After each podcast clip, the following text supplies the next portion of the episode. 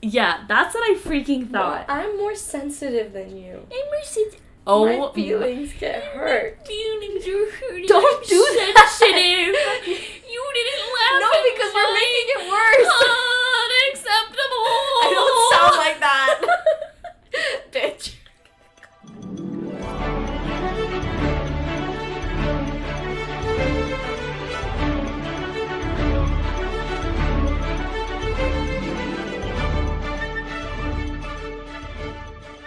Hi everyone, welcome back to the Slytherclaw Review. I'm Madison. And I'm Dea, and today we are starting with a brand new book deep dive, my favorite book, Harry Potter and the Order of the Phoenix. Whoop whoop. Very exciting. But of course, business as usual.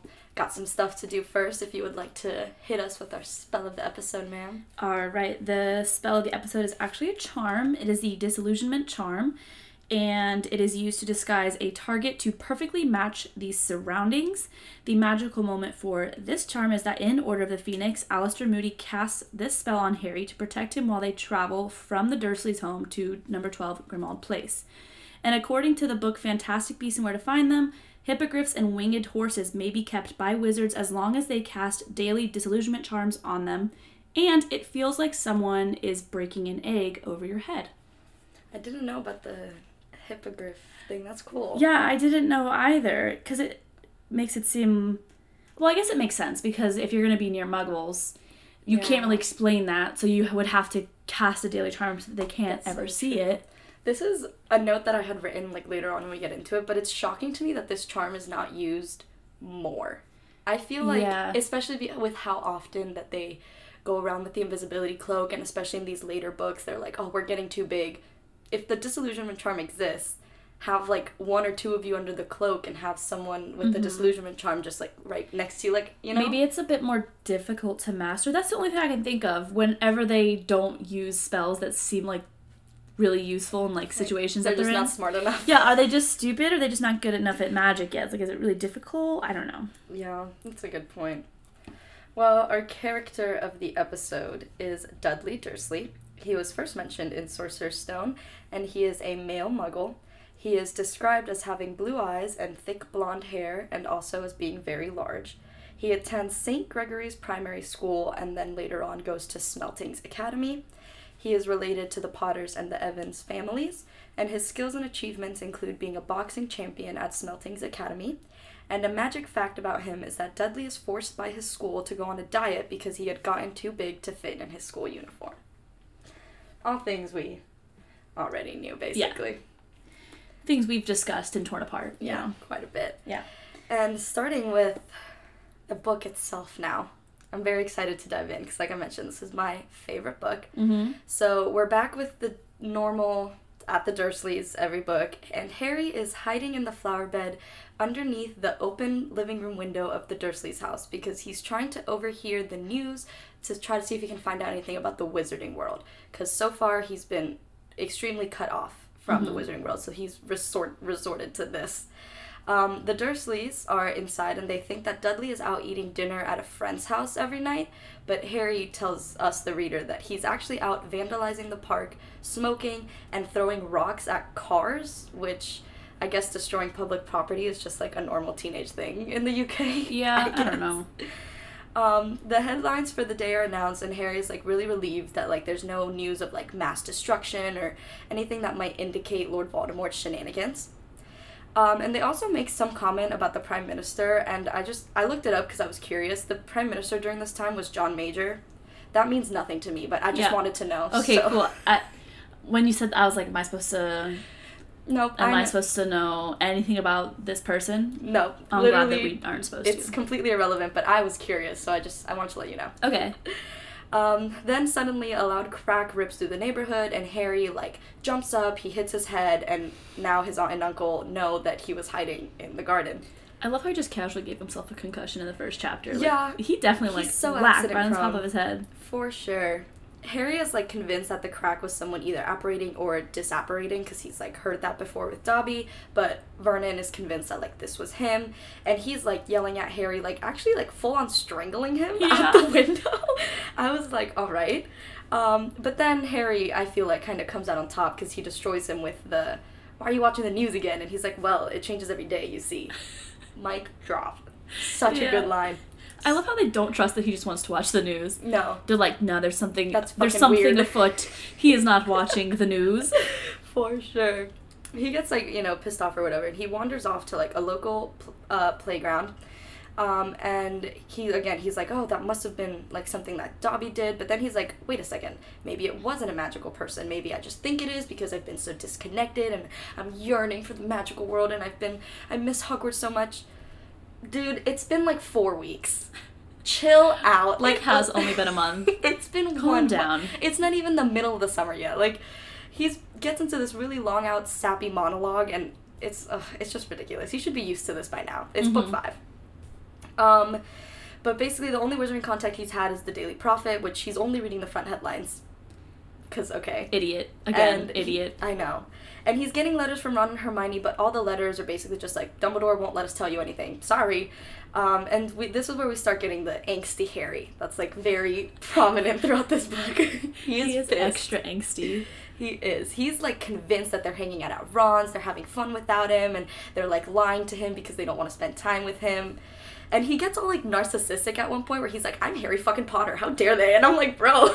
No, he literally. He's like, I've done more than any of them. Who did this? Me. Who did that? Me. And yet they don't invite me? Bullshit. Like Harry, you would not have survived half that shit if it wasn't for them. Be Yeah. so fucking for real right now. Um, he also mentions that Sirius is also writing letters to Harry, but Sirius at least is like writing like, "Hey, you know this sucks, but don't be rash," blah blah blah. But he gets mad at Sirius too because he's like, "How dare the freaking mass murderer who got convicted and spent Azkaban tell me not to be rash?" And because he flew off in a hippogriff. You gave him the hippogriff. Like you, you facilitated half the things that you were getting pissed off at him for Truly. but sure.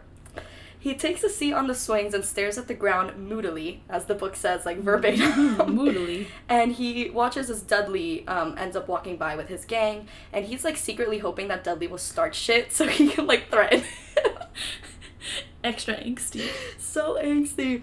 Um, but they don't, and all of Dudley's friends call him Big D, which I just had to mention because that's the worst possible nickname they could have given him. I, it. mean, if Big if D. I it just I get it's because he's like large, and his name starts with Dud is like Dudley. I'm just I mean, what else could you do with Dudley? Dud. Duds. like you're a, That- you're a big fat dud. Okay, that's fair. Okay, fine. It's still weird though. Yeah. Um, after Dudley, like, you know, says goodbye to his friends, Harry's like, okay, I gotta go, because apparently his curfew is just, if Dudley's home, then you also gotta be home. And Dudley, this is where we find out he's lost a bunch of weight due to dieting and boxing, you Mhm. know, like I mentioned in the character thing. Um, and he approaches Dudley and he starts giving him shit, like, oh, why don't your friends call you, like, Ickle Duddykins or Diddy Diddyums like your mom does? It was just so unprovoked. And listen, Harry has every right to give Dudley shit, Yeah. but not for no reason. Why he's just being a dick. He's poked the bear. He just wants to get in a like fight. he's literally just being a dick and they get into a little tussle and they like slam each other into the wall and dudley starts fighting back and he's like oh you're not so brave at night and he's basically shitting on harry for crying in his sleep because he's having nightmares about cedric and he cries out for cedric in his sleep which is so sad this man needs a therapist Yes, but in the book they actually use the word, and I I'm gonna use little air quotations here. Moaning. He hears him moaning at night. that's so true just like, that completely flips the context he's moaning and he's dreaming of Cedric. So I know that he's supposed to be really upset, but like I chuckled a little bit. It's a little funny. it was a little it's funny. a little funny. Um, all of a sudden it starts getting really dark and cold, and Harry kind of realizes, that, oh my god, Dementors are about to. Dementors? Why does it? Dementors. Dement. Dementors. Why does that sound weird? Okay, whatever. Anyways, they're about to attack. Um, and they're like, you know, fucking up Dudley, who can't see them. So, like, that must be terrifying for him because he legitimately has no idea what's going on. Yeah. And Harry's also like, you know, getting attacked, so he uses his wand. Um, he struggles a bit, he does it twice, can't fully get it, but then the third time, the stag pulls up, gets rid of both of them. Um, and something that I noted is that Harry's like fear, like kind of what he hears, is no longer his parents screaming. Now it's Voldemort saying like, "Oh, you're gonna die. What's it like to die? I wouldn't know," Mhm. which I thought was interesting. Um, and then Mrs. Fig, who's Harry's neighbor, if we all recall from the previous books, she comes running towards them, and Harry's like, "Oh, I gotta hide my wand," and she's like, "No, keep it out in case there's more Dementors looking near, lurking nearby," which is a plot twist because it's like, oh, she knows about the magical world. Mm-hmm. And that's basically where the chapter ends. But something else I thought was interesting, not interesting, weird kind of, is I don't know if you noticed, but in this book, she is like very specific with every little street. It's like a GPS. Like she's like they went down this street and then this Oh, street. And it was they- like the crescent and then like the corner like, of that. It was such a specific detail. I'm like, did we need to know that? I don't know. I guess more specific because she brings it up in the trial later. Yeah, I guess that's true. I don't know. But yeah, it is a very specific detail.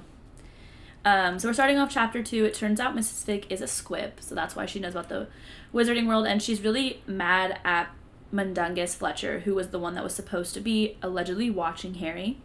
And the popping noise from earlier was actually Mundungus disapparating from outside Harry's house, and the cat that ran out was um, Mrs. Fig's cat that she had stationed there to watch Harry just in case. It's a smart cat. Yeah, yeah. Honestly, does she actually talk to these cats? Because she says that she like sent the cats to look over him. So is she talking to these cats? I mean, maybe because like if she's a squib, right? She has magical parents, but no magic of her own. So maybe there are like some kind of like, not like fully magical abilities, but like some like Maybe she can still get things from the Wiz- wizarding yeah, world. like maybe yeah, something like that. Yeah, I don't know. Or yeah, or these cats are just really well, well trained. I They guess. could be part Kneazle, like Crookshanks. Oh, true. Then it would be really smart. Okay. Um, anyways, he and Mrs. Fig start leading Dudley back to the house, and she tells Harry that Dumbledore has instructed her not to tell Harry that she was a squib because he was too young at the time. She also apologizes for like being so hard on him because she knew that they wouldn't let her, him go over there if he enjoyed it. Yeah. So we get Mundungus Fletcher quickly showing up and then leaving. Before um, Mrs. Fig like beats the shit out of him, like she hits him. Oh and she's yes, yelling over the head with like a bag of cat food. yeah. And so she kind of just bounces when they get to the door because she's like, I don't want to deal with that. And then when they get there, Vernon and Petunia are obviously like freaking out. And like in this commotion, Harry tries to sneak away. But then Dudley manages to be like, him, when they ask him who did it. And then, of course, we get Vernon like, he's about to burst. Yeah. But he's kind of saved by an owl coming right in with a letter saying he's been expelled. Someone will be coming quickly to destroy his wand, and he has a disciplinary hearing on August the 12th at 9 a.m. The wand breaking seems excessive. Oh, it was excessive. Well, I mean, we find out later on that it was actually excessive for the situation. yeah. Um, so he decides, again, just like in Prisoner of Azkaban, I'm gonna run for it. Like, I'm, I'm out. packing my shit and I'm out. Yeah. And so Vernon's trying to block him in, and then another owl flies into the window carrying a letter from Arthur saying, Stay in the house, don't do any more magic, don't give up your wand. And he's like, What the fuck am I supposed to do? Am I gonna duel the the people who come to take my wand? And they keep trying to get details out of Dudley. Harry's explaining it wasn't him. And he says Dementors, and Vernon's like, What's that? And Petunia answers that they guard the wizard prison Azkaban. And apparently she overheard James telling Lily this Uh-uh. years ago. No, wrong. That's she doesn't. she- She... doesn't say James. She says that awful boy telling her. So we're meant to assume it's James, but we do find out later. Later, she was talking about Snape. So fun fact, little, little thing she dropped in there. We're meant to think it's James, but sh- it's not. Tis not. Um, She thinks they're all awful. They're all the same. I mean, fair enough. Um, so now another owl arrives saying that he can keep his wand until the hearing, which will also determine whether or not he is expelled, because we know that Dumbledore has gone down there and been like, yo, What the fuck? yeah, what's happening? And so while he's further explaining to the Dursleys, another owl shows up with a letter from Sirius saying that Arthur told them what has happened and he should stay put. And then Harry is further just angsted. I don't even know by this short response and is just like pissed. At this point, honestly, it was so overstimulating. I probably would have screamed. yeah. all the fl- like all of the owls coming with their letters, Vernon's yelling, things are happening. There were Dementors, Mrs. Fig, this and that. I would have just screamed. Yeah, I also think it's funny that he's mostly upset that no one's congratulated him for fighting off two Dementors. Yeah. I'm like, is that really what we're focused on No one's on like, right "Good now?" job, Harry. Pat on the back."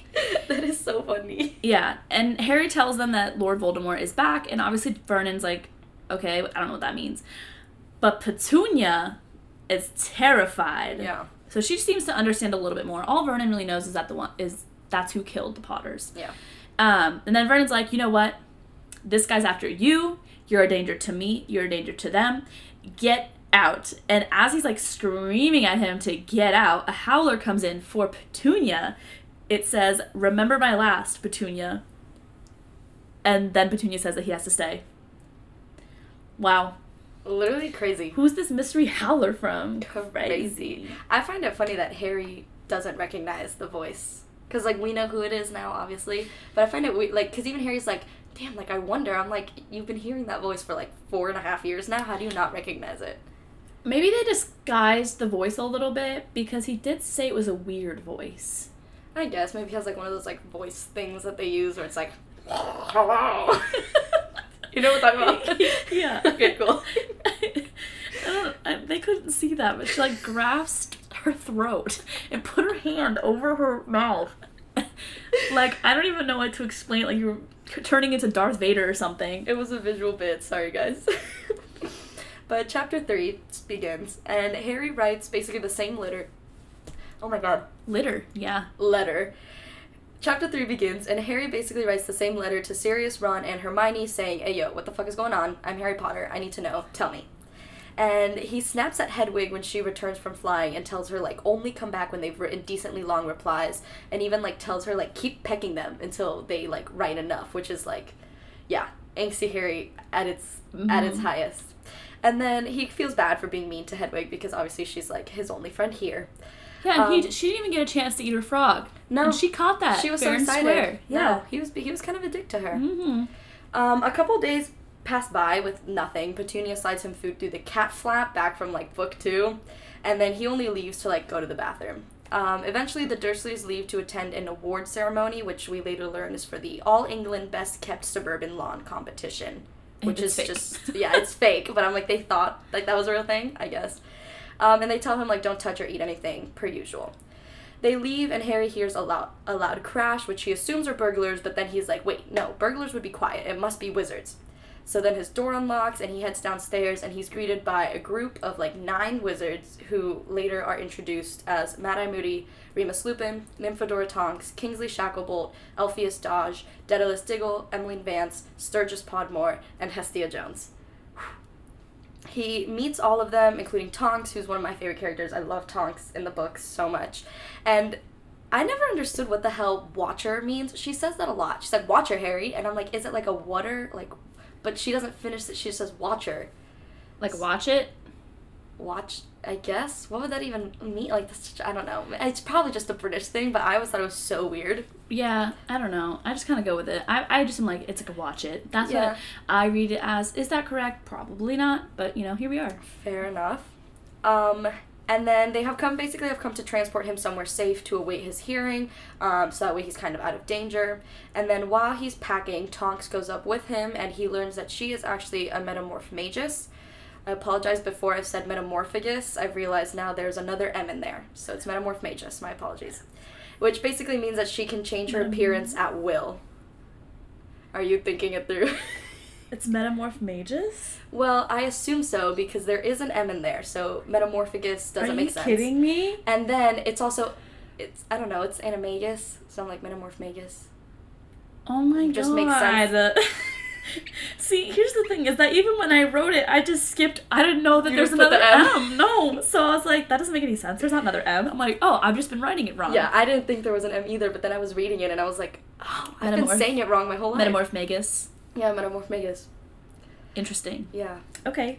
Yeah, so she can change her appearance at will, which is also really fun because there's a very popular headcanon that Tonks is like gender fluid because of the way that, she, you know, she can change her appearance at will, which I love that headcanon. I think it's really cool and it matches with, you know, her abilities really well. So just a fun headcanon um, that I like. And basically, Tonks uses a bunch of spells to like clean up the room and help him pack his stuff. Um, and they're using like a lot of spells that like we haven't heard before. They're nothing like deep. It's just like packing spells, Scourgify to like clean like up. It. But it's cool to like see like these like adult, you know, mm-hmm. more advanced wizards doing just normal magic like that. Because as of right now, we've only seen them use magic like when they need to, mm-hmm. like in this life or death situation or just in school. So, I like the casual magic. Yeah, so it's, it's really fun. I like that a lot. Mm-hmm. Um, Lupin writes a letter. I wrote Lupin. What the hell is that? Remus. Who am I? Hold on. Well, it's hard too because Harry in the books they call him Lupin, and even I actually noticed it really later on when we have the scenes at Grimmauld Place. Sirius refers to him as Lupin in one point, and I was like, I hate that. "That's weird." Yeah, I hate that so much. Remus writes a letter for the Dursleys telling them like Harry's safe and he'll return home next summer, which Harry's like that's just gonna depress them, which is funny. and then Moody does the spell of the episode, the disillusionment charm on Harry, um, and they mount flying broomsticks and take off into the very very cold freezing night. They surprisingly have like no real trouble, Mhm. and they land in like a very like run down looking part of London. Harry does mention in this that he feels great, that he's like finally in his element with wizards again, which is, you know, nice little break from his angstiness that we've had. Mhm. And then once they get there, um, Moody pulls out the put outer. It is book five, and it is still being called the put outer with capital letters. Yep. When the I just I need to know when the hell she decided to change that, because we're five books in. Maybe it's like um, Kleenex. You know what I mean? Like technically, like the put outer is like a name brand. So it's like. But there's only one that Dumbledore owns. This is the only one in existence. Are we sure that's the only one that exists? Um, yeah, I'm pretty sure. Why would there only be one that exists? I'm pretty sure that's why it's like a big deal when Dumbledore leaves it to Ron because it's like that was his thing. Like he had the put outer thingy. That's so stupid. I also agree. But Moody hands Harry a piece of paper that reads, The headquarters of the Order of the Phoenix may be found at number 12 Grimmauld Place, London. And he tells Harry to memorize it. And that's where chapter 3 ends. And starting in chapter four, he's thinking about what he just read, and a door appears between 11 and 13, unnoticed by the muggles, and of course, it wasn't there before. Which makes no sense to me. Because it, like, physically is moving things. So it's crazy. Like, I magic, whatever. But, like, that's just so. Like, it's crazy that magic. Like, they're physically moving to make room for this house. Are they though? But he said it's like it it's it inflates in between them, so it's like physically like appearing, like it's Is it physically but, showing up. But is it only just appearing to him? Like if like for the other wizards who have already known where it is, they've been there, they know it, so they don't have to reread the note every time they go, because they've already been told by the secret keeper, which is Dumbledore. So when they go, do they already see the door? So is that just how his mind is making sense of this thing appearing now? Oh, see, okay, yeah, that would make more sense because when the way that he was describing it, I was like, that makes no sense. Yeah, because otherwise it would have to do that every single time one of them Like, goes to the house, and they're constantly going there. That's a good point. Okay, cool. We're gonna go with that then. Never mind. Cool. Um, so he enters the house, and Molly greets him and tells the others that, quote unquote, he, who is Snape, is here, and the meeting is starting. So they all file um, into the door behind her while she leads Harry up to his room. And then when he enters, Hermione and Ron are there. They're excited to like for him, and they're explaining that Dumbledore told them not to say anything. And obviously, it doesn't make Harry feel better. In fact, No. he's just more and more pissed. So Harry's throwing himself a little pity party, like, how come you guys got to hang out and I didn't? Why can't I know anything? I am the chosen one. Boo hoo. Whatever. Cry me a river. Um, then he pulls the, you know, I'm Harry Potter. I've done all this cool shit. I should be included, not you two. He's such a bitch ass, and to the point where Hermione almost cries. Yeah, Hermione's honestly being an angel this whole time because she's mm-hmm. talking like, "Hey, I would be upset too. I'd be frustrated. I get it." And Harry just does not care. He even goes as far to say that he's happy for a moment to see the Hedwig bites on their hands. I'm like, Harry, you're being such a dick. Yeah. So Ron and Hermione tell Harry they don't know much about what's going on with Voldemort since they aren't allowed in the meetings, but they are picking up bits of information with the extendable ears that the twins invented, which is really cool, by Yeah, the way. A really cool invention. invention. And so the twins apparate into the room now that they're old enough and they've passed their exam. So they're doing it all the time, I guess, which I would too. Yeah. Just boop. I, I mean, boop. honestly, if I had to pick like one thing that I could pull from the Harry Potter world, it would be Apparating. apparating. Like Mhm. that would be so, So cool. convenient. I also need to mention that it it mentions that Fred and George are slightly shorter than Ron, Yes. which I always forget because Rupert Grint is not taller than the Right. twins in the movie, so I just always envisioned Ron as shorter. Mhm. But no, Ron is taller. Yeah, he's, he got really lanky over the summer, I guess. Yeah. In this one month, apparently, he's Yeah. grown like a foot. Um, So they're trying to use the ear to listen in on the meeting because apparently Snape is giving a report. But Ginny tells them they put an imperturbable charm on the kitchen door. And she says to find out, you just throw things. And if it can't make contact with the door, then the door is imperturbed, which is so cool. Yeah, I love that. Um, and the twins say that Bill took up a, je- a desk job so that he could stay and work for the order, and apparently has been spending a lot of time with Miss Fleur Delacour. Ooh. Uh, Charlie's still in Romania, but also working for the order, more overseas stuff. And Harry asks about Percy, and everyone gets a little awkward because Percy was promoted to junior assistant to the minister, which is really odd for A, his lack of experience, and B, all of the mishap that happened last year in his With department with Crouch. And Yeah. So Arthur obviously, as I'm sure most people with a brain, think that this is a tactic for Fudge to keep tabs on Arthur Yeah. and whether he was working with Dumbledore because he knows that they're going to be working together. Yeah. And then, of course, this pissed Percy right off. There was a whole blow up. Um, he said some shit to Arthur about the money and the job, how he's a joke and all this, which is really messed up. So messed up. Poor Molly is just like depressed I mean, yeah, about it. Like that's that's their son. Mhm. Like I just I can I also just can't even ever imagine talking to my parents like that. Like it's crazy. No, no. Um, and apparently, the Daily Prophet has just been shitting on Harry, like every day. But since he doesn't read past the first page, he, He would not know. Pretty much saying he's a delusional teenager with a hero complex, and some of those are correct, but the delusional part maybe not. Fair enough. Um, when they head down for dinner, Tonks accidentally trips over the umbrella stand and causes such a ruckus that all the paintings wake up and start screaming bloody murdy murder murdy yeah bloody murder We can't talk today. no we can't so sirius runs out baby boy and tells the portrait to shut up and she calls him a blood traitor and an abomination and now we've met sirius's mother so Our lovely Walburga Black. the Yeah. bitch. Also, I'm okay. I understand why Ron would be kept with his family at Grimmauld Place. Why is Hermione there? right. There's I'm so glad you brought this up. there's no purpose. Also, if like this place is we're using the Fidelius charm. D- Dumbledore's a secret keeper. Mhm. Nobody should be able to find it. So why would you not also put Harry there? How much safe like what do you mean it was safe? I just so many holes in his in Dumbledore's story. We should be questioning him more. I agree. All right, let's let's discuss this for a little bit. Yeah. The first Hermione one. mm-hmm. This is something that I have been thinking about since honestly like book 3 or 4 when she leaves their like family thing early. She's spent like she's just there a lot more, which I understand she's a main character so she has to have her in there, but this has actually created a head canon within the fandom, which I haven't I should have done a little more research on it beforehand, but I can give you kind of the overview of it, which is that Hermione actually obliviated her parents way before the events of book 7 which we'll definitely have to do more digging on it to see the validity and like what they use as background evidence but i know that that is something that has been floating around Mhm. as to a reason why um, second off for the grimmauld place and the fact that it's the fidelius um, i know that they had to send harry to the dursleys because of the love magic protection charm thing I feel like the Fidelius charm cancels that out. I feel like that would have been fine.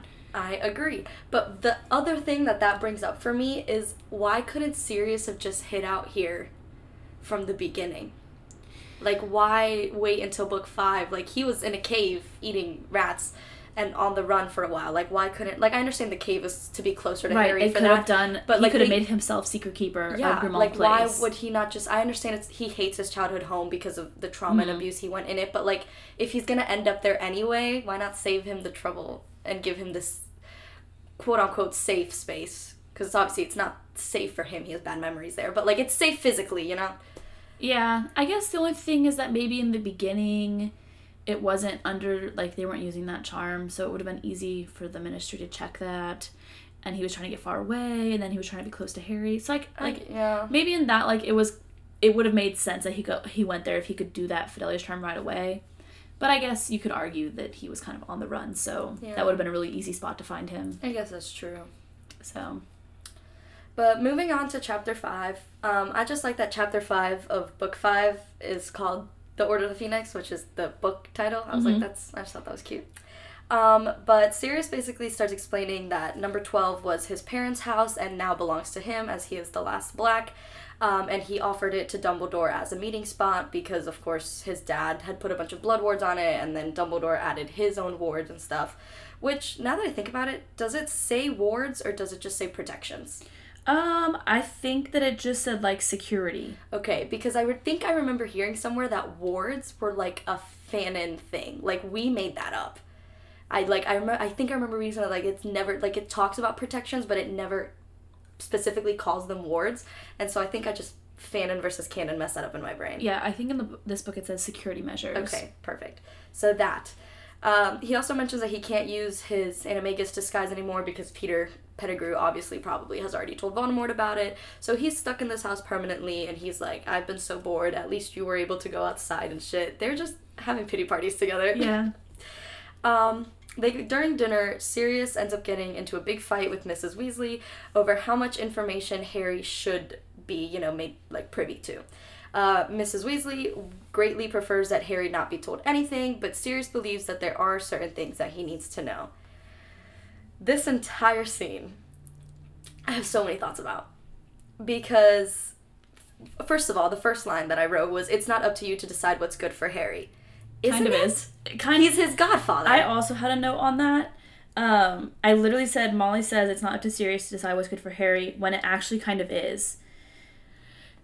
Technically, yes, like he is his godfather, and so he normally would, but at the same time, because of the circumstances of him being imprisoned for so long and not being a part of all of Harry's life and not de- like necessarily being present, not necessarily for uh, like his choice not be present.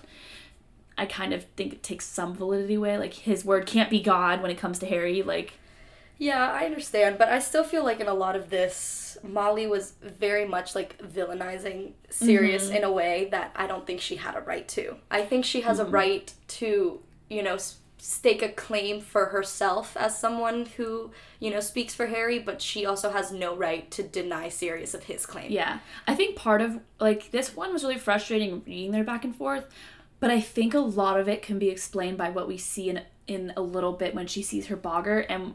We'll talk about that, but I think a lot of it can be explained by what we Yeah. see there. That's yeah, because um, another thing that I wrote down was Molly bringing up James was uncalled for. I felt like that was He's he's not James. Serious. I don't know if it's uncalled for, but like it's definitely like a deep cutting like Sirius does need to be reminded that Harry is a kid and J- it, like Sirius is not anymore. Like he is not James, he cannot treat him the same way as James and like treat him like completely like an equal. So I feel like there is some reminder like you're supposed to be taking care of him too. Yeah, because I wrote, I'm like, I understand where she's coming from because Sirius does tend to act without thinking sometimes, and also the fact that he spent so long in Azkaban that has definitely stunted his mental development. So he may be hmm. physically 37, but his brain is technically still 21. Yeah. So I understand where she's coming from, but I still feel like that was quite a low blow, especially in a room full of everyone. Like, that was whew, Yeah. to the jugular. Full of everyone, yeah. And then in the middle of this fight, um, we get personally, said Lupin, looking away from Sirius at last. That was a 40 line stare. I need you to know that Remus was staring at Sirius for 40 lines straight. That is so gay. there was a whole back and forth. It even tells you, like, Fred, George, and Ginny were like, oh my god, oh my god, looking back and forth. Nope. Wolfstar rights. Wolfstar rights, bro. Um, and then, you know, she hits him with the Azkaban line of like, oh, it's been really difficult for you to take care of him while you've been locked up, which is not his fault. And she knows it. So again, like I kind of already mentioned, Molly has every right to see Harry as a son because he kind of is, but he is also Sirius's godson, and she cannot disregard that in the way that she does. Yeah. And also, um, Remus going, Sirius, sit down, and then Sirius Yeah. immediately sitting. I love that. Also, Remus does say, like, Molly, you're not the only one that cares about Harry, which, valid point. This whole group is here. They care about Harry. They want to protect him. They want to help him, as they've expressed over the past several Four books. yeah. So like maybe and again, we see why she's so uptight and like anxious about it. Um, but still I think that she got a little lost in her own fear. Yeah, I agree. Um, so eventually they do decide, okay, fine, he can stay, ask some questions. Fred, George, Ron, and Hermione end up staying as well because of like varying reasons. But poor Ginny gets the short end of the stick and she does get sent away. Um, she wakes up Walburga's portrait in the process. Remus goes to shut it again, and the book makes a point to say that Sirius does not start talking until Remus gets back, which is so insignificant, but to me it means a lot. They're husbands, Your Honor. Okay. Sirius then tells Harry that they think Voldemort is building his army back up, but the Ministry of Magic is refusing to accept that Voldemort is back. Instead, Fudge is focusing on the fear that Dumbledore is plotting to like overthrow him and become Minister for Magic himself. Uh, Dumbledore, of course, has no desire to do this, um, but that's what Fudge is choosing to focus on instead. Dumbledore has a theory of what's going on. They don't know what his theory is, but he's working on it or whatever. And Harry also learns that Voldemort is attempting to gain access to some sort of, as they say, secret weapon. And I hate the way that that they phrased it this way because as we you know we'll see in chapter six um, they take weapon literally. They take it to mean a physical or like something that he is looking that he's going to use to for a physical battle. And obviously us reading the books we know that the weapon quote unquote is the prophecy. But like i don't like visual bit. But i don't like that they phrase it this way. I wish they would have said something more like he's looking for information or just something you know like i don't know. I don't like that they said weapon. I feel like that begins because a lot of this book is based on miscommunication reading things incorrectly not following you know certain things through. And i feel like this is the beginning of that kind of with it being called a weapon. The problem is is that they say don't they just say a secret weapon? yeah But they don't say that it was necess- they don't say like oh he's like this physical weapon. So, well, no, but that's what Harry, Ron, and even the twins. Well, they're stupid. well, yes, but I'm like, if they hadn't called it a weapon, if they used maybe different wording, maybe they wouldn't have taken it so literal, and then maybe some things might have been different or avoided and later. I don't know. Maybe that's just me Yeah. hating the way she wrote that, but I mean they're kids. Like Yeah. they're still kids. They are gonna not understand things and that was kind of the point of the way that they the adults worded it so that they wouldn't understand. I guess that's true. Mrs. Weasley ends up stopping the conversation before Harry can learn more, though. He tries to argue more, but Remus ends up agreeing with Molly, says that's enough. And then Sirius um, doesn't argue with Remus because they're married. Oh my god. He's fighting with Molly about how he needs to know more, but Remus says, no, I think that's enough. And Sirius goes, okay. Whatever you say, baby. Your Honor, whatever he says. I agree. Um, after Molly leaves them, Harry and Ron start discussing everything they've been told. The twins apparate in to join. None of them have any idea what this weapon could be. They're just kind of like, oh, hopefully Dumbledore has it. Um, which, I mean, they're not far off. Yeah. Um, and so Molly, of course, is like checking in on them because she's like, no more talking, go to bed. Um, so in the morning, Ron and Harry are woken by George. He tells them go eat breakfast, and then they're gonna start their cleaning tasks, which is killing the doxies in the drawing room. Um, so I know that this is like terrible for them because they're like literally just like doing exterminating maintenance stuff but it's kind of fun listening to them like they've got to spray these little doxies and they put them in the bucket and then of course the twins are like pocketing them because they want they want to use it for like the venom for their skiving skiving skiving Skiving. skiving snack boxes which have sweets that will get you out of class Which skiving means skipping class. That's what they don't call it skipping class, they call it skiving class. Which I thought was Oh. an interesting little Britishism. british Because I was wondering, I was like, what is skiving snack boxes? It's that's what they call skipping class. okay i like that Yeah.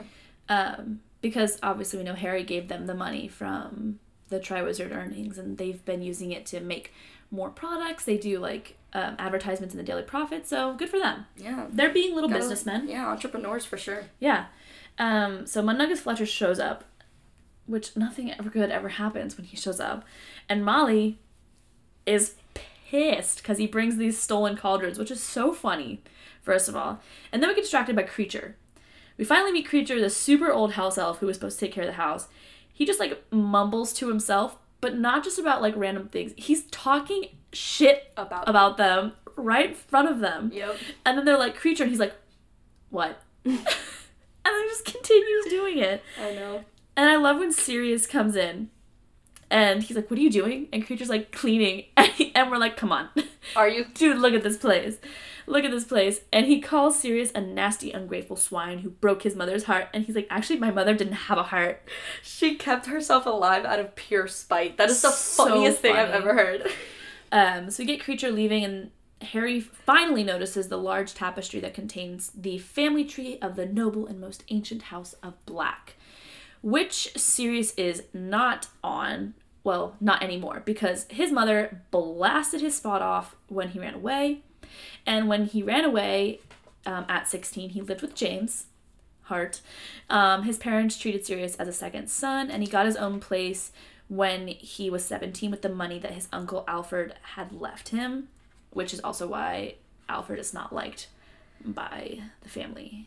I personally, there's a like head headcanon that goes around that's like Alphard left um, Sirius like an outrageous amount of money. Like think of like the highest number you can think of Uh-huh. and then double it. Like it was an outrageous amount of money. Yeah.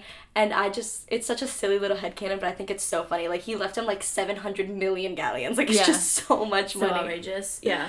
And he says he left because he hated the family and their pure blood mania, which I can understand. Get it. Um, he also points out his younger brother, Regulus Black, who died about 15. sorry, sorry, Daya's like like over here about to cry. Regulus baby. Regulus died about 15 years prior um, after joining the Death Eaters. Apparently, he had got. Um, Sirius says that he got in deep, panicked about what he was being asked to do, tried to back out, and so he was killed.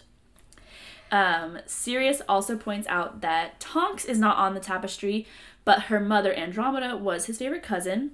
She isn't in the tapestry anymore either. Her spot between her sisters Bellatrix and Narcissa is burned off, and of course you'll recognize Narcissa is Draco's mom, um, and Bellatrix is married to Rodolphus Lestrange, which is one of the people. Well, they're the ones who were torturing um, The Longbottoms. Longbottoms with Barty Crouch, um, along with Rodolphus's brother Rab- Rab- Rabastan. Rabiston. Rabiston.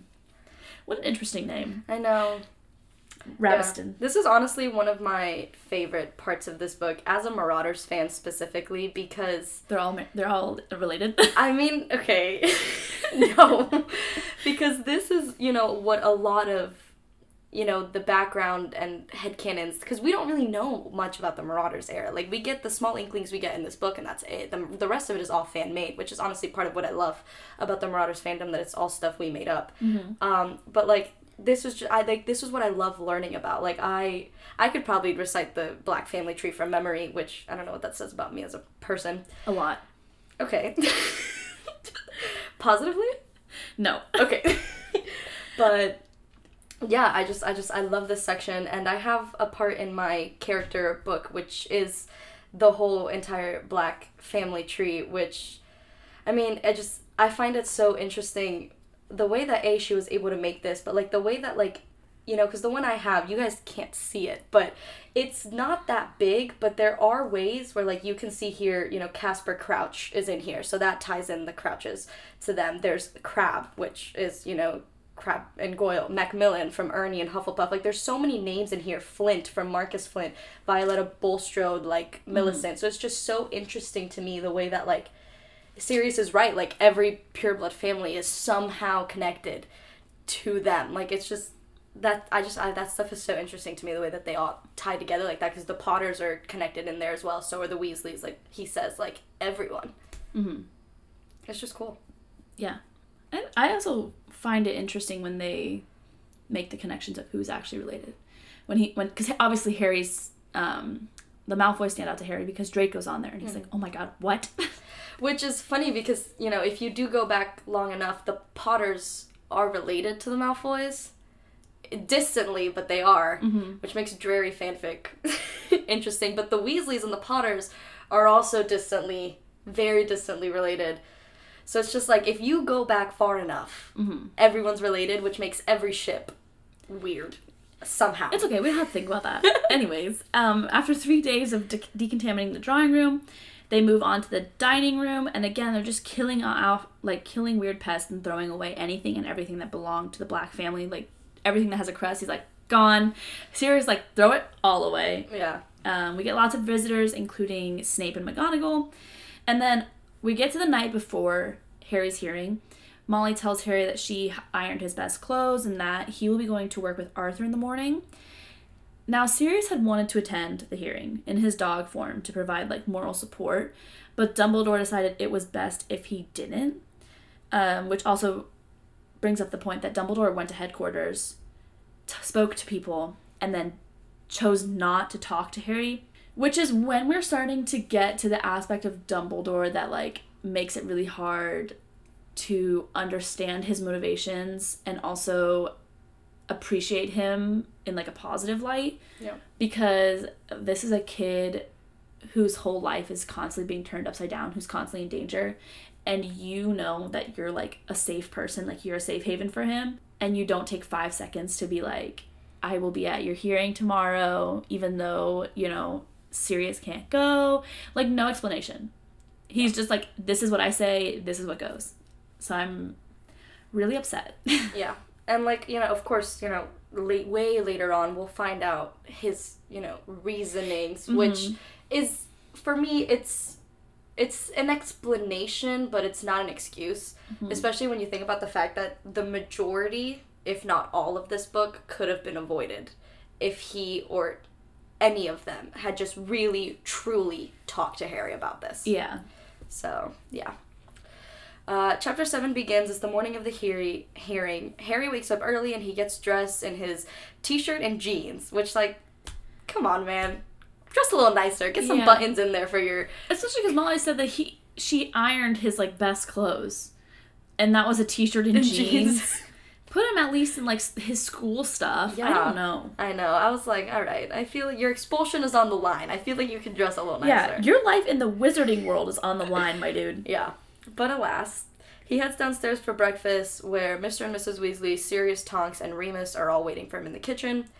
Um, they wish Harry good luck, um, and he and Arthur leave for the Ministry of Magic, and they're walking because Harry can't apparate, which they've mentioned like twice now in this book, Mm-hmm. but we know that side along apparition is a thing, Mm-hmm.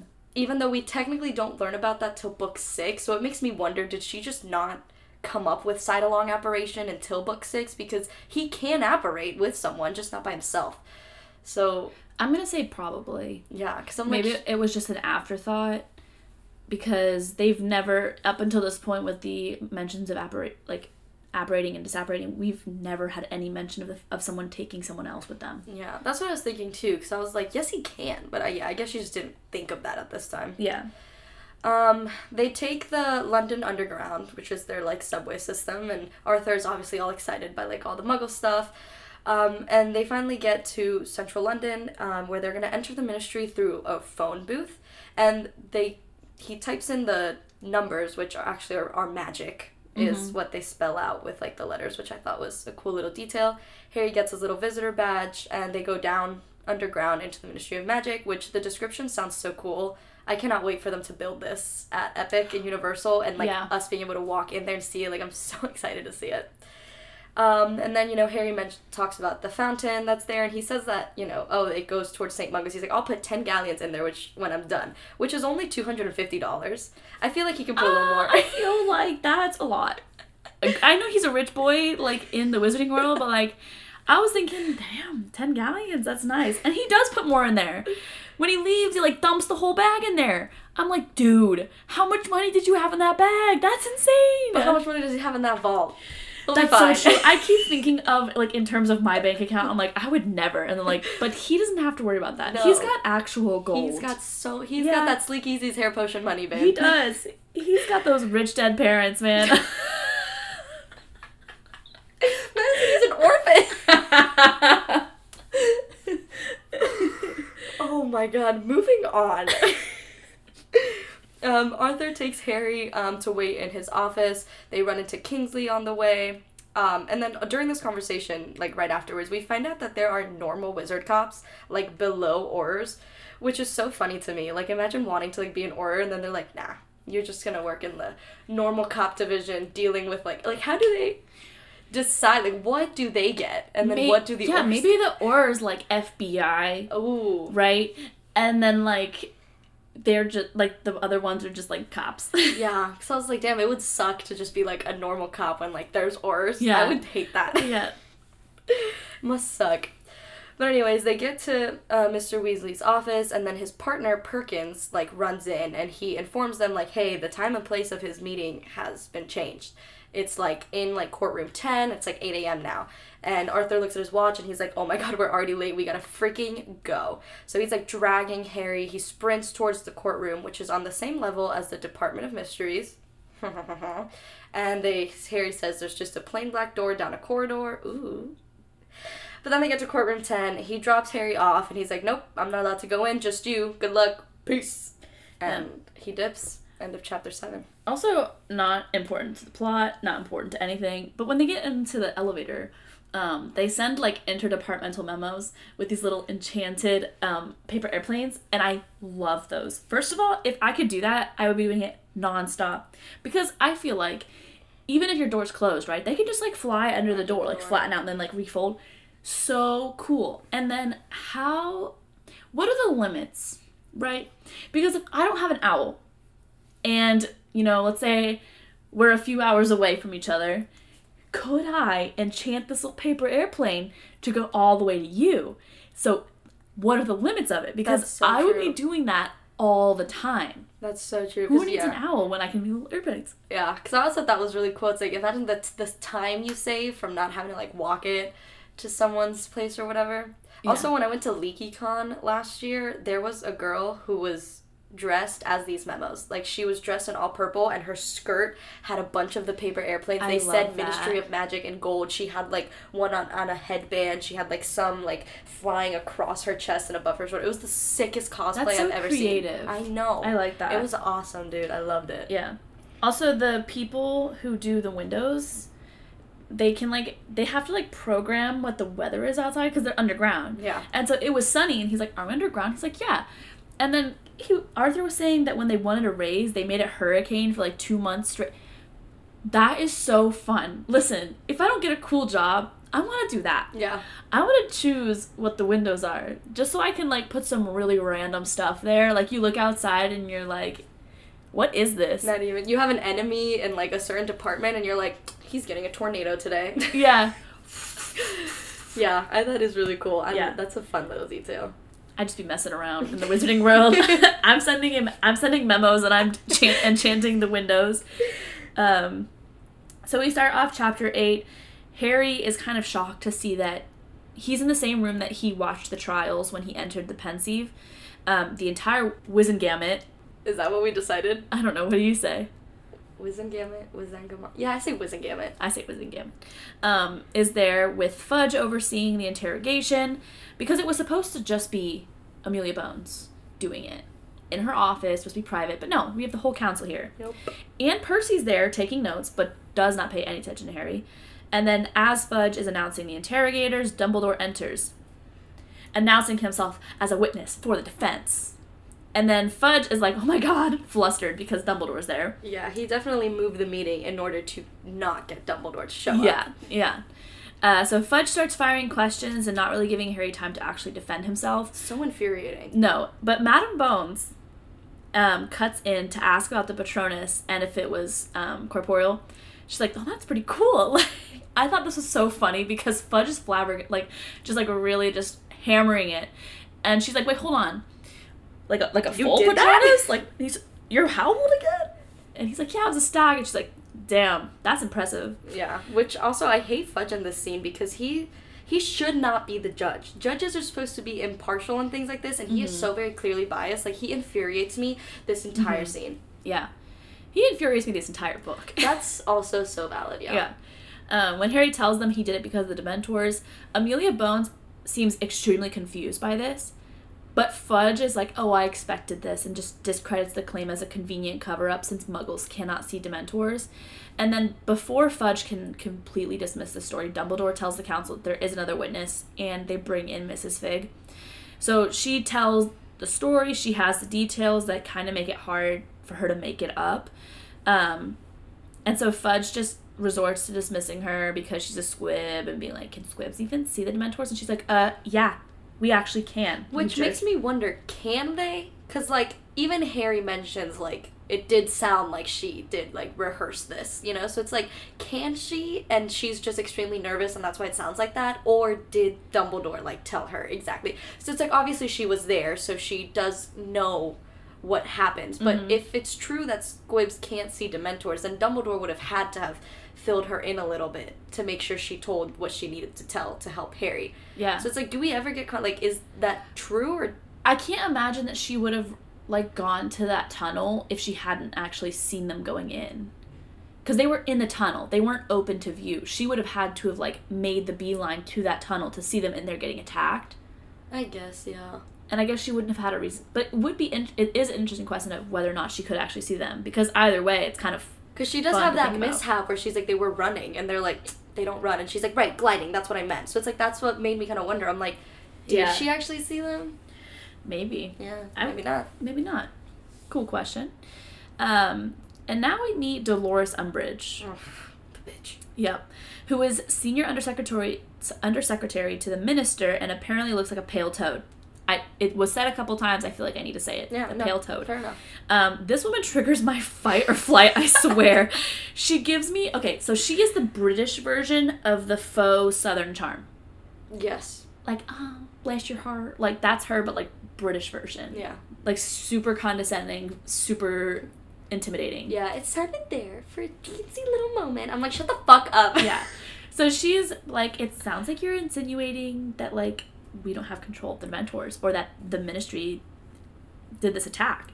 And he's like, well, I would never, I would never do that. So maybe we should like look into this. Which honestly, king shit on Dumbledore's part because his use of logic really flusters Fudge, which I enjoy because, I mean, the Dementors were there. So either y'all don't have control of them of them because Voldemort's back, which they obviously don't want to admit, or someone within the ministry like organized the attack.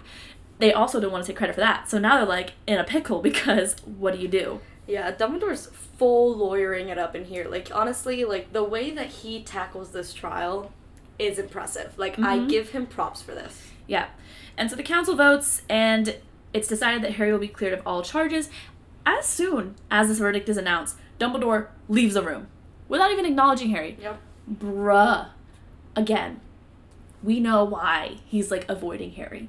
Doesn't but do we really think that this was like life or death for him to be like, good job, Harry, I'll see you back at school? Yeah.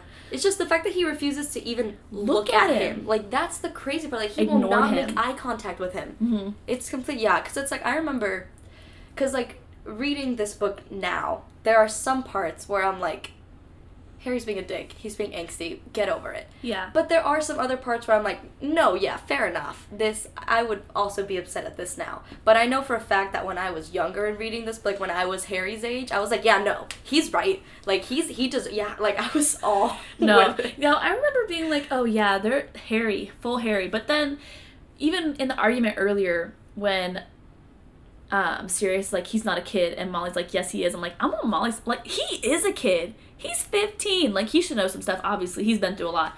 But like, y'all can't be treating him like an adult.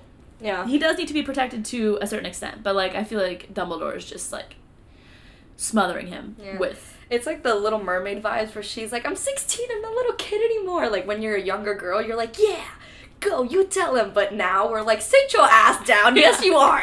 If a 15 year old looked at me and was like, You owe me an explanation, I'd be like, The hell I do. Eat your green beans and go to bed, kid. what are you talking about? yeah. Um, but that is basically where we're finishing up. Uh, this first part of Order of the Phoenix. Um, I believe we've divided this book into five parts because it is A fat one. the thickest of all the books. So Yeah. um, this was part one, and So yeah, We'll, we'll be reading this for a hot a minute. fat minute, bro. yeah. Mhm. But honestly, I am excited. This is, you know, has always been my favorite book. I mean, we'll see when I'm done if it still is. I feel like it still will be. I don't see why it wouldn't be. But I just, I love Order of the Phoenix. I know you have your qualms with I it because just- literally- because of the trauma you've suffered. I, literally, the last time I read, the, when last time I reread the series, and I I know for a fact that I stopped in this book because my bookmark was still in it. And it, Was funnily enough, chapter? was right before he dies. And so I was like, you know what? This makes a lot of sense for me. So Well, you're We'll gonna have to finish it this basking in the trauma later on. Um, Power through, I babe. will cry while reading it. I might cry while watching the movie. Who knows? Because I will never forgive her. time. I will never forgive her for what she does in this book. And we'll discuss that later. Yeah, we can discuss that when we get there. We'll Because I also have thoughts. So many thoughts. I know. So many tears shed. Now it's time for our joke. which Okay. I'm very excited for. Um, do you know who won? I did. Oh, I'm pretty sure it was 100% too. And I think that was just because you decided to one. shit on It was the I did it. It was the only one I said it there. Okay, it was the only one that matched. I was trying to stay true to the topic. Okay. Okay. This one's not going to be good. So, I, you know what? Never mind. I'm manifesting. It's really funny. mm-hmm. Okay. Go ahead. Um, how do you explode a light bulb? Oh God. How? Lumos boomos. Please. It's so funny. Oh my God. Lumos boomos. Okay. hey, it was good. okay. Whatever you say, babe. Fine, you go. Okay. How did Voldemort walk around after he broke his leg? I don't know how. With his whore crutches. Uh huh. Madison is so funny. Whore crutches. Oh my god, she's like flailing about on the ground. It's so funny. Uh huh. I love that. Tears in your eyes. That's how much you love this joke. Wow. It's so good. Ooh, okay. Anyways, that is all for us this week. Thank you everyone for listening. Next episode, we will be discussing part two of The Order of the Phoenix, so make sure you tune in for that. Make sure you guys also follow us online. Our Twitter is at SlytherClawRev, and our Instagram is at SlytherClawReview. Make sure you guys leave a rating, comment, or review, and tell your friends if you enjoy this podcast. All of this helps us immensely, and we appreciate it so, so, so much. Until next time.